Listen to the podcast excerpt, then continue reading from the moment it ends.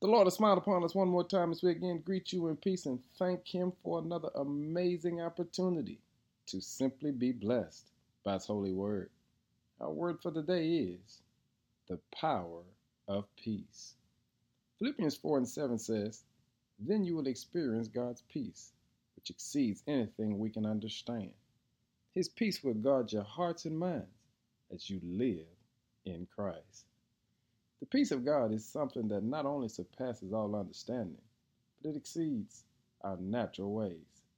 This peace exceeds the natural and causes us to remain calm regardless of our circumstances. It guards the heart. We do not lose our minds or our hearts when things don't go our way. This peace keeps us in a healthy state of mind. It keeps our mind and our body in a peaceful state even when chaos is all around. See, the peace of God not only produces an effect on our souls, but it also causes something in my body. I am healthy in the midst of difficult circumstances only because I have the peace. It is the power of the peace of God. It gives us a focus that Christ can handle whatever we're going through.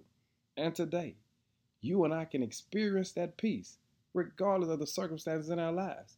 Listen to the words of the text. Then you will experience God's peace. What is the then representing? After you've accepted Christ, after you've placed your focus on the one that can handle every up and every down, then you will experience Christ. Because here's what you know He can handle it. On today, let the world see the power of God's peace in your life. In Jesus' name, Amen